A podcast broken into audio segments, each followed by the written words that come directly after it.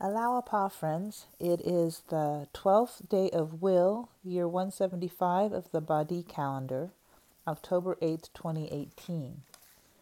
Today's passage is sort of a long one. It's in Baha'i World Faith, Writings of Abdu'l Baha, pages 280 to 284.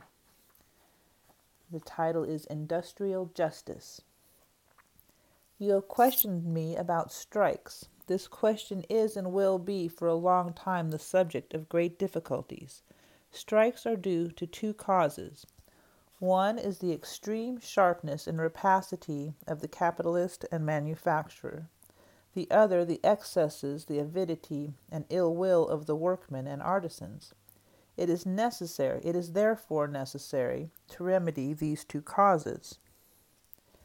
But the principal cause of these difficulties lies in the laws of the present civilization, for they lead to a small number of individuals accumulating incomparable fortunes beyond their needs, whilst the greater number remains destitute, stripped, and in the greatest misery. This is contrary to justice, to humanity, to equity. It is the height of iniquity, the opposite of what causes divine satisfaction. This contrast is peculiar to the world of man. With other creatures, that is to say, with nearly all animals, there is a kind of justice and equality. Thus, in a shepherd's flock of sheep, in a troop of deer in the country, among the birds of the prairie, of the plain, of the hill, or of the orchard, almost every animal receives a just share based on equality. With, some, with, with them, such a difference in the means of existence is not to be found. So they live in the most complete peace and joy. It is quite otherwise with the human species, which persists in the greatest error and in absolute iniquity. Consider an individual who has amassed treasures by colonizing a country for his profit. He has obtained an incomparable fortune, and has secured profits and incomes which flow like a river, whilst a hundred thousand unfortunate people, weak and powerless, are in need of a mouthful of bread. There is neither equality nor brotherhood. So you see that general peace and joy are destroyed. The welfare of humanity is partially annihilated, and that collective life is fruitless. Indeed, fortune, honors, commerce, industry are in the hands of some industrials, whilst other people are submitted to quite a series of difficulties and to limitless troubles.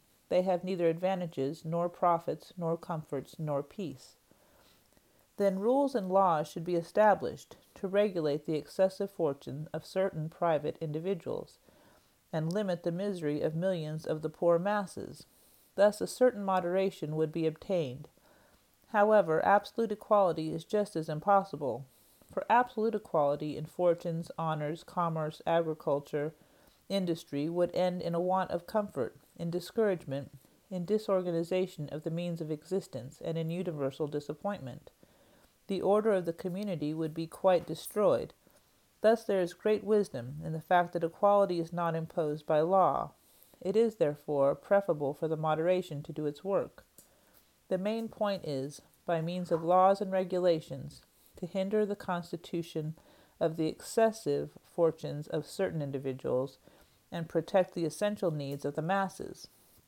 For instance, the manufacturers and the industrials heap up a treasure each day, and the poor artisans do not gain their daily sustenance. That is the height of iniquity, and no man can accept it. Therefore, laws and regulations should be established which would permit the workmen to receive from the factory owner their wages and a share in the fourth or the fifth part of the profits, according to the wants of the factory or in some other way the body of workmen and manufacturers should share equitably the profits and advantages. Indeed, the direction and administration of affairs come from the owner of the factory, and the work and labor from the body of the workmen. In other words, the workmen should receive wages which assure them an adequate support, and when they cease work, becoming feeble or helpless, they should receive from the owner of the factory a sufficient pension. The wages should be high enough to satisfy the workmen with the amount they receive, so that they may be able to put a little aside for the days of want and helplessness. When matters will be thus fixed, the owner of the factory will no longer put aside a daily treasure which he has absolutely no need of, without taking into consideration that if the fortune is disproportionate, the capitalist succumbs un- under a formidable burden and gets into the greatest difficulties and troubles. The administration of an excessive fortune is very difficult and exhausts man's natural strength. And the workmen and artisans will no longer be in the greatest misery and want. They will no longer be submitted to the worst privatizations at the end of their life. It is then clear and evident that the repetition of excessive fortunes amongst a small number of individuals, while the masses are in misery, is an iniquity and an injustice. In the same way, absolute equality would be an obstacle to life, to welfare, to order, and to the peace of humanity. In such a question, a just medium is preferable. It lies in the capitalists being moderate in the acquisition of their profits, and in their having a consideration for the welfare of the poor and needy. That is to say, that the workmen and artisans received a fixed and established daily wage and have a share in the general profits of the factory. It would be well with regard to the social rights of manufacturers, workmen, and artisans that laws be established giving moderate profits to manufacturers and to workmen, the necessary means of existence and security for the future. Thus, when they become feeble and cease working, get old and helpless, and die leaving children under age, these children will not be annihilated by excess of poverty. And it is from the income of the factory itself, to which they have a right, that they will derive a little of the means of existence. In the same way, the workmen should no longer rebel and revolt, nor demand beyond their rights. They should no longer go out on strike. They should be obedient and submissive and not ask for impudent wages. But the mutual rights of both associated parties will be fixed and established according to custom by just and impartial laws. In case one of the two parties should transgress, the courts of justice would have to give judgment, and by an efficacious fine put an end to the transgression. Thus order will be re-established and the difficulties settled. The interference of courts of justice and of the government in difficulties pending between manufacturers and workmen is legal, for the reason that current affairs between workmen and manufacturers cannot be compared with ordinary affairs between private persons, which do not concern the public and with the government should not occupy itself. In reality, although they appear to be matters between private persons, these difficulties between patrons and workmen produce a general detriment, for commerce, industry, agriculture, and the general affairs of the country are all intimately linked together. If one of these suffers an abuse, the detriment affects the mass. Thus, the difficulties between workmen and manufacturers become a cause of general detriment. The Court of Justice and the government have therefore the right of interference. When a difficulty occurs between two individuals with reference to private rights, it is necessary for a third to settle the question. It is the part of the government, then the question of strikes, which causes trouble in the country and are often connected with the excessive vexations of the workmen, as well as with the rapacity of manufacturers. How could it remain neglected?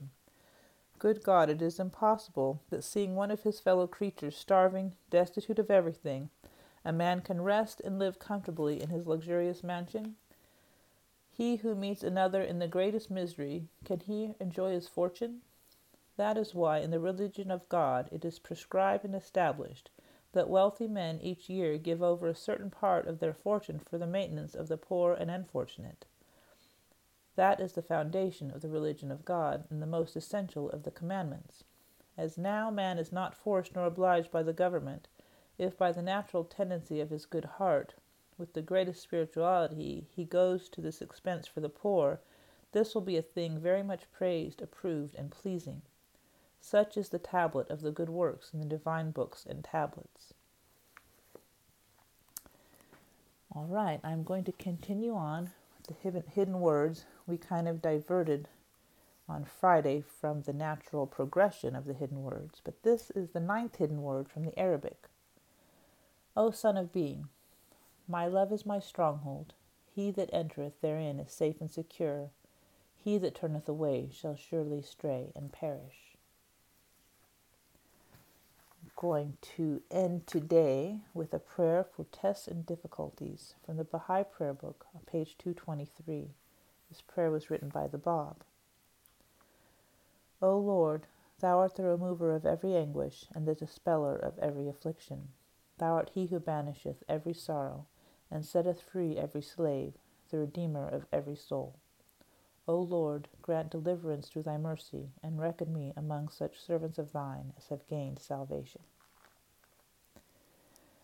Thank you for joining me today at Scattering Angels, and I will um, do another podcast on Wednesday, and then this week I'm going to do the third podcast of the of the week on Thursday instead of Friday. So I will see you then, and have a beautiful day. Thank you.